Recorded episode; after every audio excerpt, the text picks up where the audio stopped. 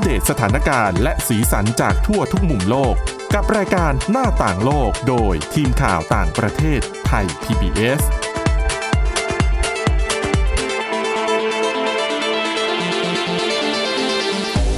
สวัสดีค่ะ ต้อนรับคุณผู้ฟังเข้าสู่รายการหน้าต่างโลกนะคะ มาอัปเดตสถานการณ์แล้วก็สีสันจากทั่วทุกมุมโลกกับทีมข่าวต่างประเทศไทย PBS ค่ะ วันนี้อยู่กับคุณสาวรักษ์จากวิวัฒนากุล แล้วก็ดิฉันทิพย์ตะวันธีรนัยพงศ์แต่ว่าวันนี้มีน้องใหม่ให้แนะนำตัวเองดีกว่า ค่ะ ค่ะ เป็นน้องใหม่ของโต๊ะต่างประเทศนะคะ ค่ะ สวัสดีค่ะ ชื่ออาทิตย์สมนเรืองรัตน์สุนทรนะคะ ค่ะ ก็ยังไงก็ฝากคุณผู้ฟังเอาไว้ ฝากไว้ในอ้อมอกอ้อม ใจ รักน้อยๆ แต่รักนาน ใช่ เหมือนนักร้องใหม่ ๆเอ อค่ะ ค่ะก็วันนี้นะคะยังคงมีเรื่องราวหลากหลายแล้วก็น่าสนใจจากทั่วโลกมาฝากกันเช่นเคยนะคะสำหรับรายการหน้าต่างโลก เรื่องแรกเนี่ยเรามาดูที่ใกล้ตัวกันหน่อย เพราะว่าบ้านเราถ้าพูดถึงสภาพอากาศเนี่ย ค่ะ ร้อนมาก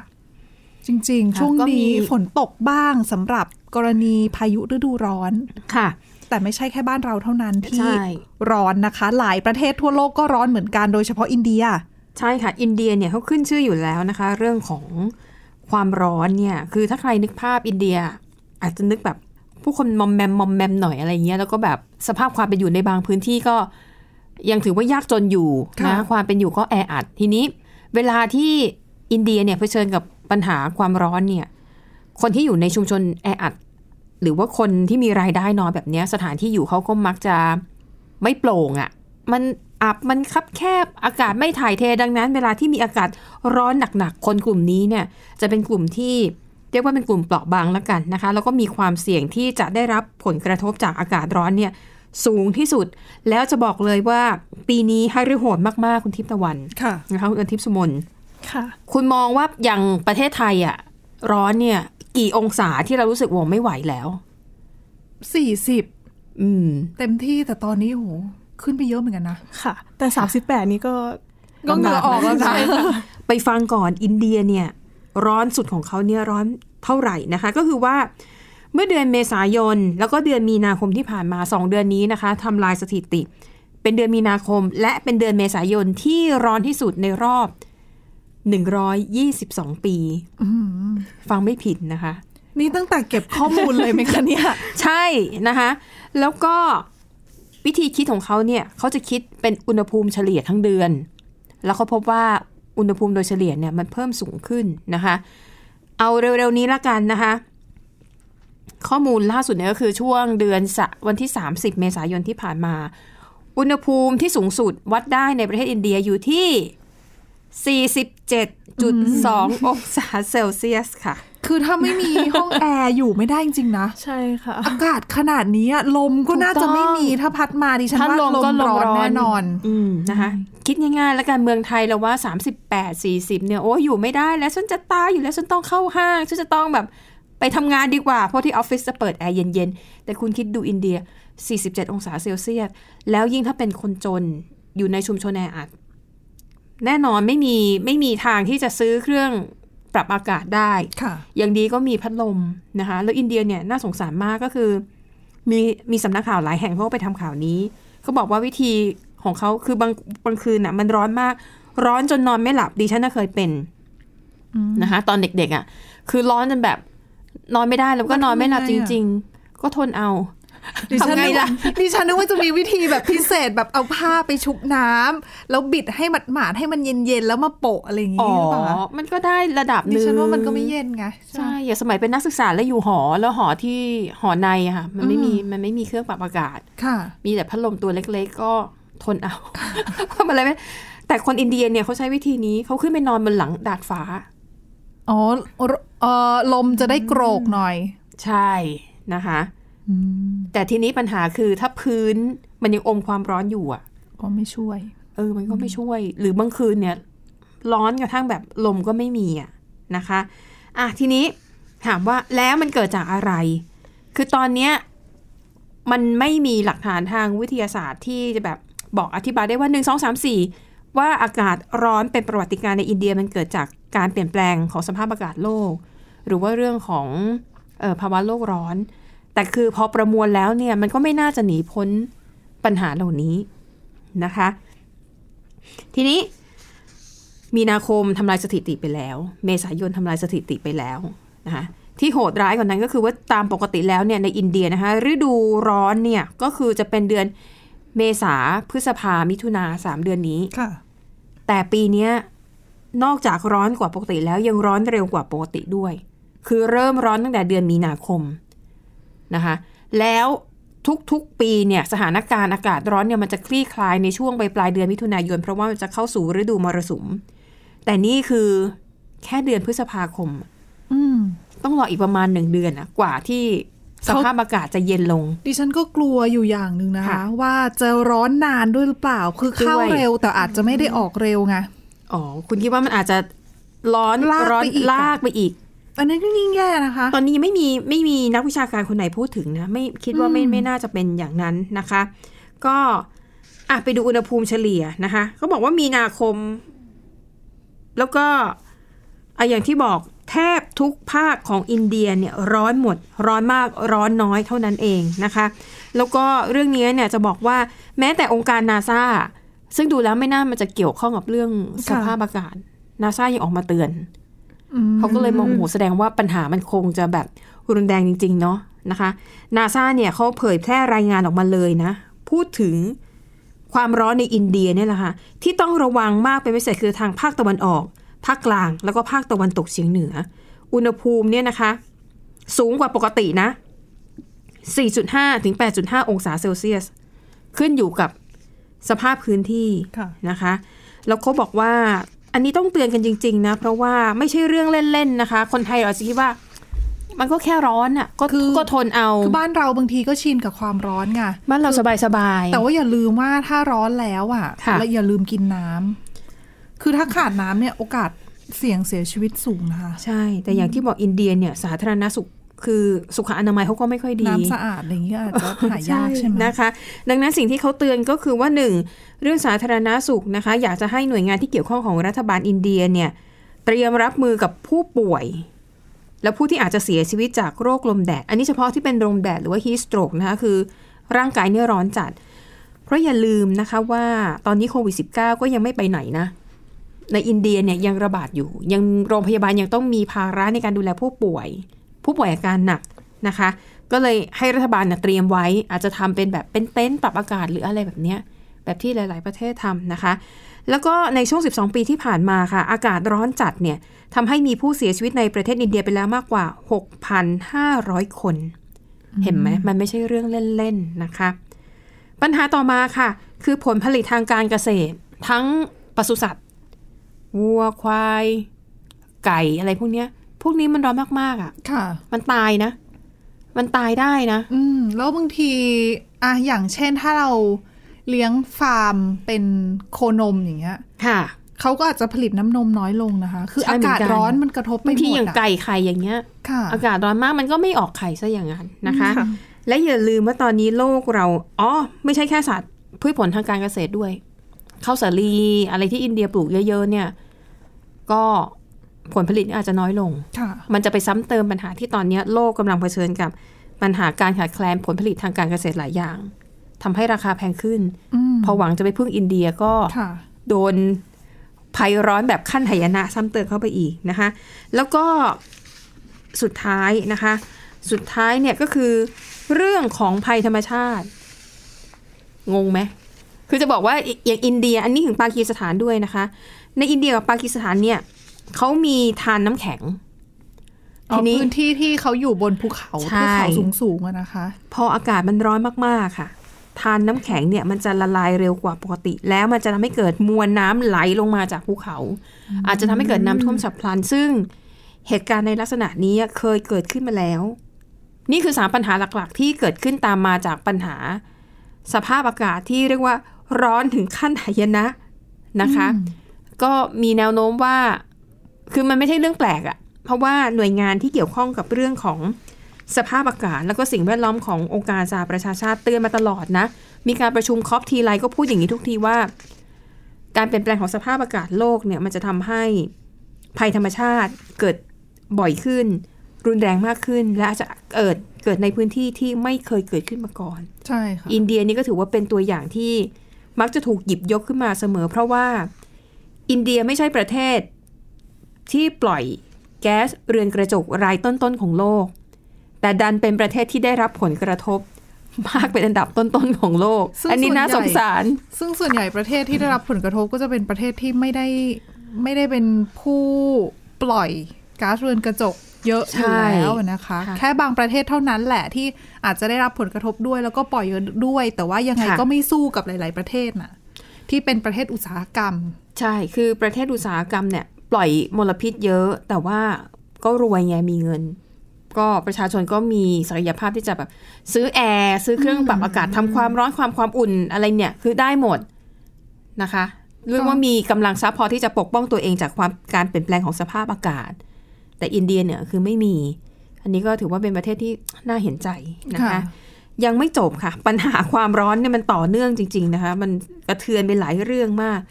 แน่นอนคุณอาทิตย์สุมนถ้าคุณอยู่บ้านคุณแล้วคุณร้อนจัดคุณแก้ปัญหายังไง เปิดแอร์ค่ะ อ่ะแต่แม่เป็นช้อยส์นะคะมันก็ ใช่ค่ะ แสดงว่าคุณอาทิตย์สุมนมีเงิน เอากระดาษมาพัดค่ะแทนพัด มี ค่ะ เงินถึงซื้อเครื่องปรับอากาศได้นะคะ แน่นอนอ่ะบางบ้านทรัพย์น้อยหน่อยก็เป็นอะไรพัดลม ค่ะ หรือเอาน้ำ แต่ แข็ง พัดล มาม เอา วาง ไม่อยู่จริงๆนะ ก็เอาน้ำแข็งมาวางหนะตอนเด็กๆดิฉันเคยทำ อุ้ยเป็นไอเดียที่ดีค่ะดิฉันไม่เคยคิดถึง เอาน้ำแข็งแท่งอะมาวางให้พัดลม อ๋อ มัน ต้อง เป่า เป็นน้ำแข็งแห้งหายาก น้ำ ละ แข็งแท่งอันไหนที่เป็น อ๋อแท่ง ก้อนๆไปซื้อในตลาด ดิฉันนึกว่าต้องเป็นน้ำแข็งแห้งด้วยนี่ บ้า ยิ่งยากเข้าไปใหญ่ น้ำแข็งแห้งมันก็ มันจะมี มัน ไอ จะมีราคาด้วย ใช่แล้ว แบบไม่ใช่หา นั่ง ซื้ แล้ว อ เหมือนอยู่ในหมอกอะค่ะ นะหรือไม่ก็ต้องเข้ามินิมาร์ทเดินเล่นในห้างนะคะ ไม่แต่เราอยู่เมืองเราอาจจะ ง่ายหน่ มี อย ช้อยส์เยอะกว่าไง อืม ถ้าตามต่างจังหวัด ค่ะ ช่วงหยุดสงกรานต์ดิฉันไม่ได้กลับบ้าน ค่ะ ดิฉันหยุดหลังจากนั้นเป็นเหมือนหยุดชดเชย อืม กลับไปบ้านที่ต่างจังหวัด ร้อนมากคุณ ค่ะ ร้อนแบบนั่งอยู่ในบ้านยังร้อนน่ะ อืม โอ้โห แล้วคุณ ะะ แก้ปัญหาไง ทน เพราะว่า ดิฉัน ไม่อยากเปลืองไฟค่ะ เปิดแอร์ทั้งวันก็ไม่เย็นนะคะ แบบ ค่ะ ร้อนเกิน แน่นอนที่อินเดียก็เช่นเดียวกันนะคะ เวลาอากาศร้อนความต้องการใช้พลังงานมันก็สูงตามไปด้วย โดยเฉพาะอย่างยิ่งเครื่องปรับอากาศสำหรับหลายบ้านเนี่ยถือว่าเป็นสิ่งจำเป็นนะคะ ดังนั้นค่ะก็เลยส่งผลให้เมื่อเดือนเมษายนที่ผ่านมาค่ะ ความต้องการใช้พลังงานทั่วประเทศอินเดียเพิ่มขึ้น 13 13.2%นะคะ อยู่ที่ 135,400 ล้านกิโลวัตต์ต่อชั่วโมง ประชากรอินเดียนี่ขนาดไหนนะคะ นี่คือค่าเฉลี่ยทั่วประเทศนะคะ แต่ว่าถ้าไปดูแบบเป็นรายภูมิภาคว่า เอ๊ะรัฐไหนที่แบบความต้องการใช้พลังงานพุ่งสูงที่สุด ปรากฏว่าเป็นรัฐสิกขิม ค่ะ อยู่ทางภาคตะวันออกเฉียงเหนือเป็นเมืองท่องเที่ยว ความต้องการใช้พลังงานในเดือนเมษายนของรัฐสิกขิม เพิ่มขึ้น 74.7% เขาร้อนที่สุดด้วยไหม เข้าใจว่าอาจจะเพราะความเป็นเมืองท่องเที่ยวอาจจะมีโรงแรม อ๋อเพราะว่าอ่ะสถานการณ์โควิด -19 เริ่มดี ค่ะ ขึ้นแล้วด้วยนักท่องเที่ยวก็เริ่มไปเที่ยวกันมาก ใช่ ขึ้น ค่ะ นะคะ ส่วนที่เมืองหลวงนะคะกรุงนิวเดลีค่ะ ความต้องการใช้พลังงานเพิ่มขึ้นร้อยเออ42เปอร์เซ็นแล้วในบางรัฐเนี่ยนะคะ การผลิตไฟฟ้าไม่พอ เพราะว่าอินเดียเนี่ยเขามีปัญหาเรื่องขาดแคลนถ่านหินตั้งแต่ปีที่แล้ว มันก็ต่อเนื่องมาถึงปีนี้ ดังนั้นบางรัฐเนี่ย มันไม่ได้รับถ่านหินเพียงพอผลิตไฟฟ้าไม่พอก็เลยทำให้เกิดปัญหาไฟดับอีก อืม มีอยู่ 7 รัฐนะคะ กระจายกันไป มีปัญหาไฟฟ้าดับรุนแรงที่สุดในรอบมากกว่า 6 ปี คิดดูไฟดับตอนอากาศร้อนๆ มันจะทรมานแค่ไหน เรายิ่งตอนกลางวันแดดเปรี้ยงๆนะคะ ใช่นะคะ โห อ่ะก็มาเล่าสู่กันฟังจะได้รู้ว่าเออ ไม่ใช่แค่ประเทศไทยนะ แล้วก็ที่แหม 40 กว่าร้อนๆ ไปเจออินเดีย 47 จริงค่ะ และอย่าง นะคะ ที่คุณสวรักษ์บอกไปเรื่องของอากาศร้อนกระทบต่อเรื่องของผลผลิตทางการเกษตร อันนี้ ค่ะ เป็นปัญหาสำคัญมากนะคะ เพราะว่าอะอย่างหนึ่งก็คือ เรื่องข้าวสาลี ถูก หลาย ต้อง คนรู้อยู่แล้วว่าข้าวสาลีเนี่ยกำลังคือพูดง่ายๆ อาจจะขาดแคลนได้ในอนาคต เนื่องจากรัสเซียรวมไปถึงยูเครนเนี่ยซึ่งเป็นผู้ส่งออกข้าวสาลี รายใหญ่ของโลก คืออย่างรัสเซียเนี่ยส่งออกมากที่สุดในโลกนะคะ ค่ะ ในขณะที่ยูเครนเนี่ยส่งออกมากเป็นอันดับ 5 ของโลกสำหรับข้าวสาลี รบกัน ค่ะ ผลผลิตทางการเกษตรได้รับผลกระทบแน่นอนอย่างก่อนหน้านี้ ยูเครนก็บอกเองว่าส่งออกข้าวสาลีไม่ได้ รวมไปถึงธัญพืชหลายๆอย่าง ค่ะ เนื่องจากรัสเซียไปปิดล้อมทะเลดำซึ่งเป็นจุดที่มีการ เป็นเส้นทางขนส่ง ใช่ดังนั้นเนี่ยอาส่งออกไม่ได้ผลผลิตก็น้อย ค่ะ แน่นอนทั่วโลกขาดแคลนนะคะ อินเดียเป็นอีกหนึ่งประเทศค่ะ ที่ผลิตเยอะนะสำหรับข้าวสาลี แต่อินเดียผลิตแล้วบริโภคในประเทศซับเป็นส่วนใหญ่ อืม ส่งออกไม่ได้เยอะ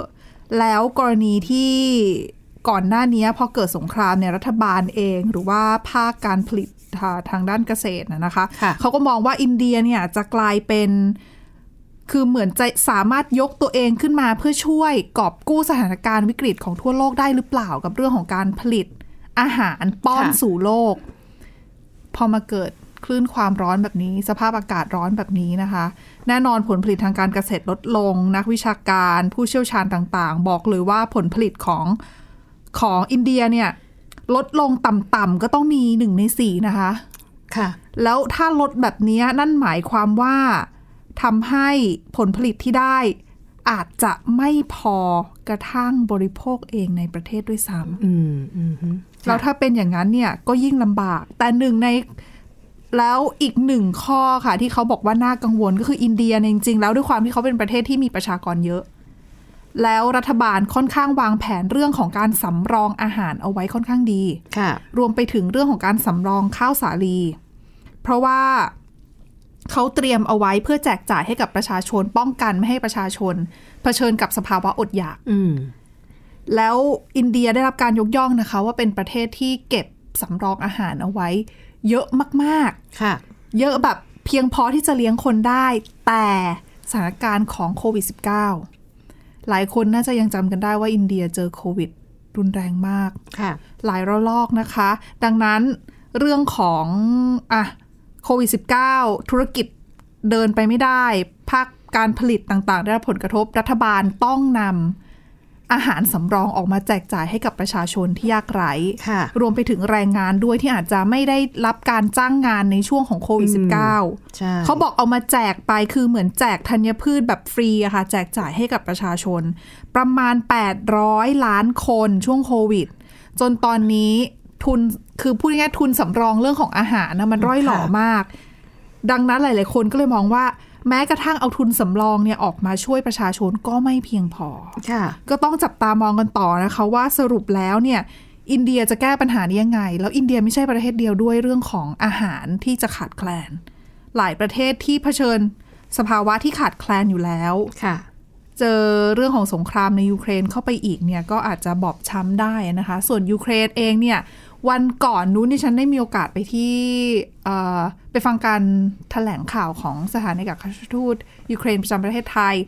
แล้วเขาได้มีการเหมือนกับเชิญเอ่อรัฐมนตรีช่วยของหน่วยงานที่ทำในเรื่องของเกษตรกรรม ค่ะ มาพูดคุย ซึ่งทางนู้นเนี่ยเขาก็มองว่ารัฐบาลยูเครนเขาตระหนักดีนะคะว่า โลกกำลังเผชิญกับวิกฤตอะไรบ้างในเรื่องของอาหาร แล้วเขาก็รู้ว่าตัวเขาเองก็เป็นอู่ข้าวอู่น้ำของโลกด้วยส่วนหนึ่ง ค่ะ เขาก็วางแผนเอาไว้อะนะคะว่า จะใช้การลำเลียงอาหาร อาจจะเป็นธัญพืชข้าวสาลีต่างๆ ที่ปกติเขาส่งออกผ่าน ทะเลดำเนี่ยเขาอาจจะส่งผ่านไปทางประเทศยุโรปอื่นๆ เพื่อให้ประเทศยุโรปเหล่านั้นคอยกระจายสินค้าให้ อือฮึค่ะ ซึ่งมีการเริ่มทำแบบนี้แล้วนะคะสำหรับโรมาเนียที่อาจจะเคยได้ยินข่าวกัน แล้วก็ประเทศอื่นๆ แต่ว่าแน่นอนว่าเขาก็ยังต้องการอาหารอยู่สำหรับยูเครน แล้วก็เรื่องของการลำเลียงขนส่งที่มันได้รับผลกระทบมีอุปสรรคต่างๆ มากมาย แน่นอนว่าทั่วโลกได้รับผลกระทบในเรื่องของอาหารไม่แพ้เชื้อเพลิงแน่นอน อือฮึค่ะ อืมเรื่องของเชื้อเพลิงนี่ก็ต้องพูดกันยาวนะคะ ใช่ค่ะ อืมแพงด้วยอะไรด้วยนะคะ ก็ไม่รู้ว่าจะสถานการณ์ดีขึ้นยังไง จากเรื่องของยูเครนมีอีกหนึ่งประเด็นที่น่าสนใจ เป็นรายงานที่จริงๆแล้วเขาเปิดเผยมาได้สักระยะหนึ่งแล้วนะคะสำหรับรายงานของกระทรวงกลาโหมสหรัฐอเมริกา เขาพูดถึงเรื่องของการถอนทหารออกจากอัฟกานิสถาน ตั้งแต่ปีที่แล้ว ตั้ง ละ นานแล้วนี่ ใช่ค่ะก็คือตั้งแต่เมื่อ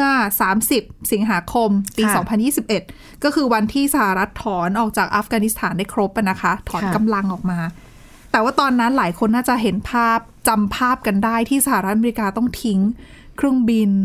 ทิ้งรถทหารทิ้ง เพราะ ทุ ว่าก อย่าง ตอนนั้นตอริบันบุกเข้ามาที่กรุงคาบูแล้ว เอาใช่ คือแผนเดิมเนี่ย จะถอนอยู่แล้วแหละ ค่ะ เป็นแต่ว่าพอตอริบันเข้ามาก็เหมือนกับ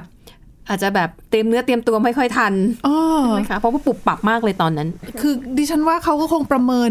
ผิดพลาดด้วยระดับหนึ่ง ค่ะ ว่าไม่ไม่คิดว่าตอริบันจะจะบุกเข้ามาเร็วขนาดนั้น แล้วกองทัพที่ตัวเองอุตส่าห์ ฟูมฟักมา 20 ปีปล่อยให้ตอริบัน เออ ตีแตกซะแบบง่าย ๆ อย่างนั้นเอง ใช่ค่ะ ค่ะ ก็นะคะก็เลยเราก็เลยจะเห็นว่ามีการทิ้งอาวุธยุโทโธปกรณ์มากมายหลากหลายเอาไว้ ซึ่งรายงานของกระทรวงกลาโหมสหรัฐอเมริกาที่เขาเปิดเผยมากับทางสภาคองเกรสนะคะ แล้วสำนักข่าว CNN เนี่ยเขาไปได้เอกสารมาเขาก็เลยมาเปิดเผยให้ฟัง เขาบอกว่าประเมินนะคะว่าอาวุธยุโทโธปกรณ์ที่ทิ้งเอาไว้ที่อัฟกานิสถานเนี่ยมีมูลค่าสูงถึง 7,000 ล้านดอลลาร์สหรัฐ อืม มีตั้งแต่แบบเครื่องบินนะคะ แต่ว่าเขาบอกว่าเครื่องบินที่ทิ้งเอาไว้เนี่ย ค่ะ เอ่อสหรัฐกองทัพเนี่ยเขาเหมือนกับถอดชิ้นส่วนบางอย่างที่ เป็น ทำให้ไม่ หัว สา ใจ มารถ สำคัญของมัน ใช่เพื่อให้ไม่สามารถใช้ได้ ค่ะ แต่แน่นอนว่าไม่ใช่แค่เครื่องบินอย่างเดียวไงที่ทิ้งเอาไว้ อืม มีทั้งรถนะคะ รถหุ้มเกราะ ปื ค่ะ น แล้วก็ระบบต่างๆ ระบบติดตามระบบสื่อสารคือทุกอย่างอะทิ้งเอาไว้ค่อนข้างเยอะมากทีเดียว ดังนั้นเนี่ยเอ่อผู้เชี่ยวชาญหลายคนเขาก็มองว่าอาวุธเหล่านี้จะถูกนำไปใช้ อืม ใน ค่ะ ในปฏิบัติการของตอริบานด้วยหรือเปล่า ค่ะ ซึ่งสหรัฐก็ยังไม่มีแผนนะคะ ว่าจะเข้าไปแล้วไปว่าแล้วแล้วไปเอาอาวุธคืนเนี่ยก็ อืม ก็คงยาก อืม คงไม่ นั่นกสิลับไปแล้วอ่ะ มันจะคุ้มเหรอ มันก็ คือข้า เสี่ยง ไปแล้วพว นะ กแล้วอย่าลืมพวกนี้มันก็ไม่ได้อยู่ในสภาพที่สมบูรณ์แล้ว อืม ใช่ไหมแต่ตอริบันเนี่ยอาจจะแบบ เอามาใช้ เอเขามีเวลาว่างเยอะไงเขาก็อาจจะแบบ คือ ค่อยๆ ซ่อมแซมหรือ กลาโหมอเมริกันเขาบอกว่าเทคโนโลยีหลาย ๆ อย่าง คือเขาก็เขาก็อธิบายให้ฟัง ค่ะ นะคะ ว่าเทคโนโลยีหลาย ๆ อย่างเนี่ย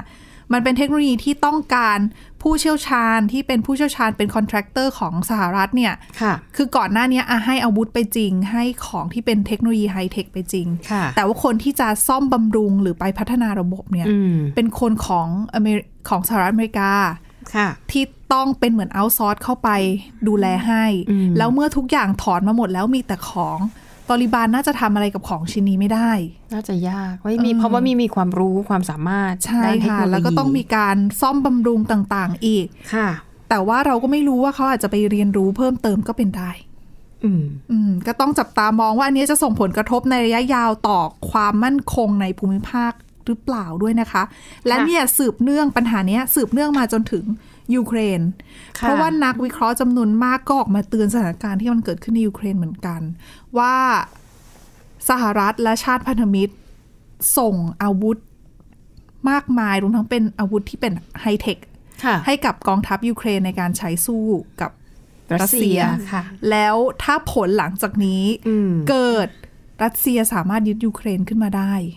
ค่ะ จะเกิดอะไรขึ้น เพราะสถานการณ์ที่จะที่ที่จะเกิดขึ้นในกรณีนั้น ถ้าถ้าสมมติเกิดขึ้นจริง อาจจะเลวร้ายกว่าอัฟกานิสถานก็เป็นได้ เพราะอาวุธที่ชาติตะวันตกให้กับยูเครนเนี่ย มีแต่รุ่นใหม่ๆทั้งนั้นเลยนะคะ อืม อืม นะคะ ก็แม้ว่าอาจจะรัสเซียอาจจะไม่ได้ยึดยูเครนทั้งประเทศ แต่อาจจะยึดได้เป็นส่วนๆอย่างภูมิภาคดอนบาส หรือว่าในทางตอนใต้โอเดสซาอะไรแบบเนี้ยนะคะ ก็อาจจะทำให้อาวุธเนี่ยตกไปถึงมือบางกลุ่ม หรือว่าอาจจะเป็นกลุ่มแบ่งแยกดินแดนก็ได้ ค่ะ ก็ก็เป็นไปได้ทั้งได้หลายอย่างอะนะคะ ซึ่งตรงเนี้ยต้องมาดูกันว่าจะทำยังไงต่อไปจะเดินเกมยังไง เพราะอาวุธบางทีก็ก็เรียนรู้ได้อะ แต่อย่าแล้วอย่าลืมนะรัสเซียเขาก็มีศักยภาพ อ่าใช่ มากพอที่จะ ค่ เรียนรู้เทคโนโลยี หรืออาจจะเอามาดัดแปลงใช้กับเทคโนโลยีของรัสเซียก็อาจจะเป็นไปได้ อันนี้ก็คือเป็นมุมมองของ อืม ทางทางผู้เชี่ยวชาญด้านความมั่นคงอะนะที่เขา ค่ะ ก็อาจจะตั้งข้อสังเกตเขาก็เขาเรียกว่าอะไรนะ มีความกังวลมาในเรื่องนี้อ่ะ ไม่อยากให้ ป็น เกิดเหตุซ้ำรอยขึ้นมาอีก ก็เป็นะคะ การมองภาพแบบเอาไว้ก่อนมองเอาไว้ล่วงหน้าก่อนเพื่อเตรียมการอะนะคะ ค่ะ อืม แล้วก็แต่ว่าสถานการณ์เรื่องของยูเครนเนี่ย ก็ยังคงรุนแรงอยู่ แต่ดิฉันว่าฟันธงลำบากช่วงเนี้ย อืม เพราะว่ายูเครนพอเหมือนจะเพลี่ยงพล้ำเนี่ยก็ได้ชาติตะวันตก อัดทั้งอาวุธ อัดทั้งเงินสนับสนุนเข้ามา ก็อาจจะพลิกมาชนะได้ ใช่อย่าง นะคะ ล่าสุดก็อาทิตย์ที่แล้ว ที่เยอรมนีก็ประกาศส่งรถถัง ใช่ เป็น ค่ะ เหมือนกับเอาไว้ต่อสู้กับ เครื่องบิน ก็ไม่แน่นะ ยูเครนอาจจะชนะ เพราะว่ากำลังใจของประชาชนเนี่ยฮึก ดี เหิ ใช่ ม ไหมแต่ดิฉันว่าก็ยากแหละ อันนี้ต้องชื่นชมโวโลดิมีเซเลนสกี้ประธานาธิบดีนะเขาเก่งเรื่องนี้จริง ๆ เรื่องการแบบปลุกขวัญกำลังใจผู้คนให้รู้สึกฮึกเหิมตลอดเวลา ค่ะ เพราะว่าถ้ากำลังใจชนะนำไปก่อนแล้วเนี่ยมันก็มีชัยไปกว่าครึ่งแล้วนะ อืม เป็นไหมเพราะอย่างที่เราได้ยินข่าวก่อนหน้านี้ว่าทหารรัสเซียเนี่ย คือพอเข้ามาก็เหมือนเสียขวัญเสียกำลังใจเหมือนกัน เพราะว่าพอเจอแรงต้านจากชาวยูเครนที่ก็คาดไม่ถึง โอ้นี่ยูเครนหรือบ้านบางระจัน เนี่ย ต้านทานเราได้หนักหน่วง แล้วก็เรื่องของกลยุทธ์วิธีการร ค่ะ บนะคะ ที่ใช้วิธีจังหวะซุ่มโจมตีก็ทำให้รัสเซียเนี่ย ก็เสียสูญได้เหมือนกัน ใช่ ดังนั้นสงครามในครั้งนี้รอดูกันไป อ่ะใช่ หวังว่าหวังว่าจะจบลงโดยเร็วนะ ค่ะ นะคะ ก็ ยิ่งยืดเยื้อ เข้ ก็ ม ยิ่งส่งผลกระทบไปทั่วโลก ใช่ก็เข้มข้นขึ้นแล้วด้วยนะคะสำหรับ ค่ะ ในพื้นที่ทางตะวันออกของยูเครนอ่ะก็ยังงี้ยังไงก็ยังต้องติดตามกันไปอีกสักระยะเลยล่ะเรื่องนี้อ่ะและนี่คือทั้งหมดของรายการหน้าต่างโลกในวันนี้นะคะผู้คุณผู้ฟังสามารถมาติดตามฟังรายการได้ที่ www.thaipbspodcast.com ค่ะ หรือว่าฟังผ่านพอดแคสต์ได้ทุกช่องทางค้นหาคำว่าหน้าต่างโลกค่ะ วันนี้พวกเราทั้งสามคนแล้วก็ทีมงานลาไปก่อนนะคะ สวัสดีค่ะ สวัสดีค่ะ สวัสดีค่ะ Thai PBS podcast. View the world via the voice.